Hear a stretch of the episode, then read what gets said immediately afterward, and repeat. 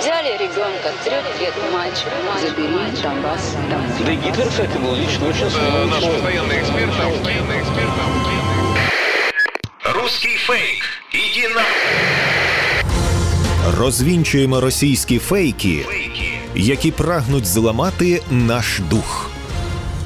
З експертом детектора медіа Вадимом Міським на українському радіо.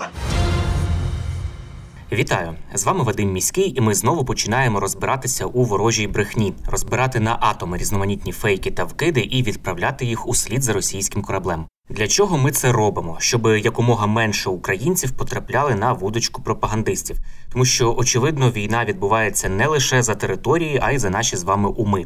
Тому знати фейки в обличчя це бути озброєними в інформаційній війні. Звісно, там, де є така можливість, ми на прикладах будемо розбирати характерні стандартні прийоми російської пропаганди і таким чином вчитися розрізняти маніпулювання, шахрайство, дезінформацію самостійно. Російські медіа поширюють фейк Міністерства оборони Росії про те, що, начебто, в лабораторіях Пентагону в Україні на українських військових ставили експерименти з оцінки перенесення інфекційних захворювань. Російське Міноборони заявляє, що кожен третій із нещодавно полонених українських військових, начебто, хворіє на гепатит А, а п'ята частина лихоманкою західного Нілу. І це, начебто, свідчить, що військовослужбовці Збройних сил України залучалися добровольцями до експериментів Пентагону. Цей фейк черговий у ряду вигадок російської пропаганди про неіснуючі насправді лабораторії із розробки біологічної зброї в Україні. Раніше пропагандисти вже заявляли про комарів та птахів, які, начебто, повинні були заражати росіян, що неможливо, оскільки між росіянами та неросіянами для бактерій та вірусів різниці не існує. А також про медичні експерименти у тих самих неіснуючих лабораторіях над людьми із психічними захворюваннями. Днями ми також розбирали фейк про кліщів, які нібито збиралися атакувати росіян. А от тепер поширили цей фейк про експерименти, начебто над військовими. Насправді не існує єдиного спростування цим вигадкам. Їх занадто багато. Наприклад, невідомо для чого експериментувати з вірусом гепатиту А, оскільки ця хвороба вже добре вивчена, проти неї існує вакцина. Вона добре піддається лікуванню і не може бути взагалі використана у військових цілях. Вона передається лише з використанням забрудненої води або у деяких випадках статевих стосунків. Насправді, якщо військовий захворіє на гепатит А, він не зможе заразити ним ворога. А лихоманка західного нілу, хоч і є хворобою, від якої помирає майже 5% із тих, хто захворів, взагалі не передається від людини до людини. Збудник поширюють лише комахи. Ну і нарешті із повідомлень Міністерства оборони Росії витікає, що росіяни тестують кожного українського військовополоненого на десятки захворювань, у тому числі майже не зафіксованих в Україні, на кшталт лихоманки західного нілу. Натомість відомо, що українські полонені не отримують необхідної медичної допомоги, не кажучи вже про розгорнуті і складні аналізи. Російські змі поширюють фейк про те, що, начебто, українські військові під час військових дій на Донбасі використовують саморобні міни із будівельним сміттям, які, начебто, викликають гангрену при пораненні. Цей фейк поширили видання Ріа Новості, Московський комсомолець, газета РУ, Взгляд, Лента.ру, Царьград і інші, посилаючись на представника терористичного угрупування ЛНР, який розповів про шкарпетків, які, начебто, закладали будівельне сміття, у тому числі шматки бетону та скла, а також тротилові шашки та заряд, аби заразити людину гангреною. Насправді будь-який саморобний пристрій може викликати гангрену у людини, якій не допомогли лікарі після поранення, оскільки гангрена це відмирання тканин внаслідок або бактеріальної інфекції, або порушення кровообігу органу. Також немає жодного доказу, що взагалі українські військові використовують якісь саморобні вибухові пристрої. У мережі поширюються десятки однотипних публікацій про те, що, начебто, українські біженці в Німеччині викосили на полі гігантську свастику. Ці численні дописи супроводжуються наступним текстом: спочатку ми допомагатимемо українським нацистам, примовляючи, що ніякого нацизму в Україні немає, а потім щиро дивуватимемося, звідки ж у передмісті Бранденбурга з'явилася свастика, адже ми лише пустили в країну трішки біженців із цієї самої України. Джерелом такої інформації, нібито є німецький журналіст Джуліан Репке та газета Більд, зазначають у цих пропагандистських дописах. Цей фейк, який має на меті дискредитувати українських біженців в очах європейців, докладно розібрала та спростувала команда StopFake.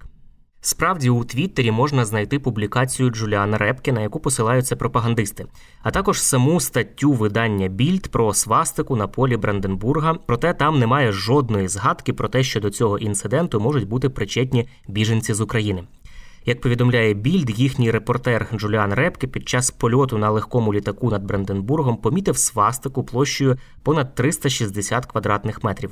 Нацистський символ був викошений на лузі у селищі Нідерфінов. Оскільки свастика є забороненим законом символом у Німеччині, Репке, звісно ж, повідомив про побачене місцеву поліцію. В офіційному твіттер-аккаунті поліції Бранденбурга повідомляється, що вони задокументували символ на полі і розпочали розслідування. Звинувачення біженців з України у тому, що вони нібито причетні до створення цього символу, є повністю безпідставними. У заявах правоохоронних органів Німеччини, а також у публікаціях німецьких медіа немає жодної згадки про біженців з України. Навіть більше німецькі медіа повідомляють, що причетним до створення свастики може бути місцевий мешканець селища Нідерфінов. Так, кореспонденти видання Більд опитали людей, які мешкають біля поля зі свастикою. Один із опитаних зазначив, що цей символ міг викосити 36-річний місцевий житель Стефан Б. Він мешкає зі своїми батьками у будиночку на лузі, і на це поле можна потрапити лише звідти. Інший сусід повідомив, що чоловік іноді вивішував із вікна військовий прапор Третього рейху.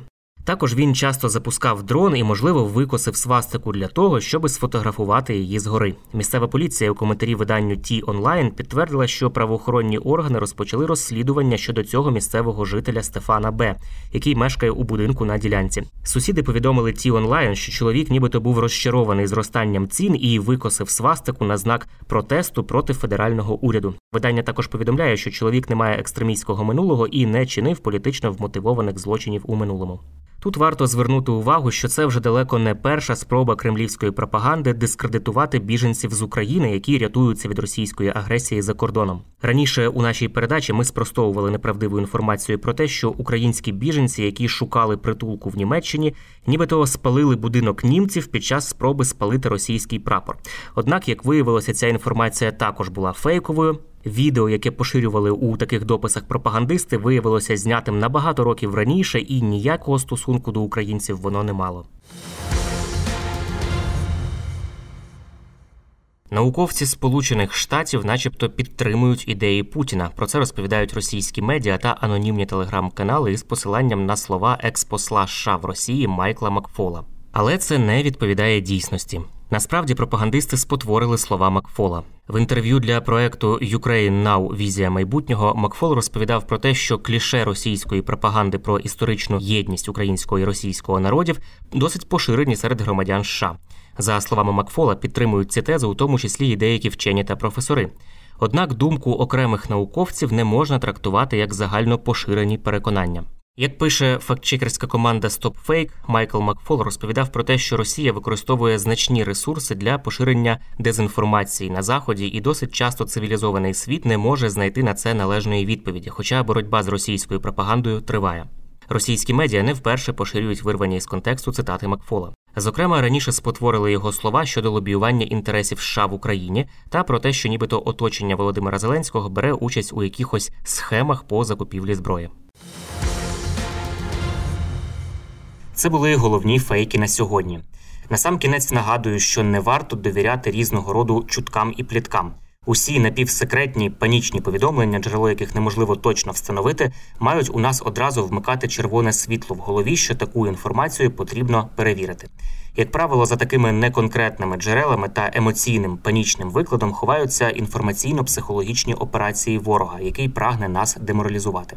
Довіряти ми можемо офіційним повідомленням української влади та новинам авторитетних медіа, наприклад, суспільному мовленню. Ну і не забуваємо, що від нашої з вами поміркованості і зваженості при поширенні різного роду інформації, а ми це робимо щодня у розмовах із друзями чи в соцмережах. Зрештою, залежить успіх всієї країни в інформаційній війні. З вами був Вадим Міський. До зустрічі. Русский фейк. Иди на... Розвінчуємо російські фейки, які прагнуть зламати наш дух. З експертом детектора медіа Вадимом Міським на українському радіо. Цей випуск підготовлений у рамках проекту Термінова підтримка ЄС для громадянського суспільства, який впроваджується ісар єднання за фінансової підтримки Європейського союзу. Зміст випуску є виключною відповідальністю детектора медіа і не обов'язково відображає позицію Євросоюзу.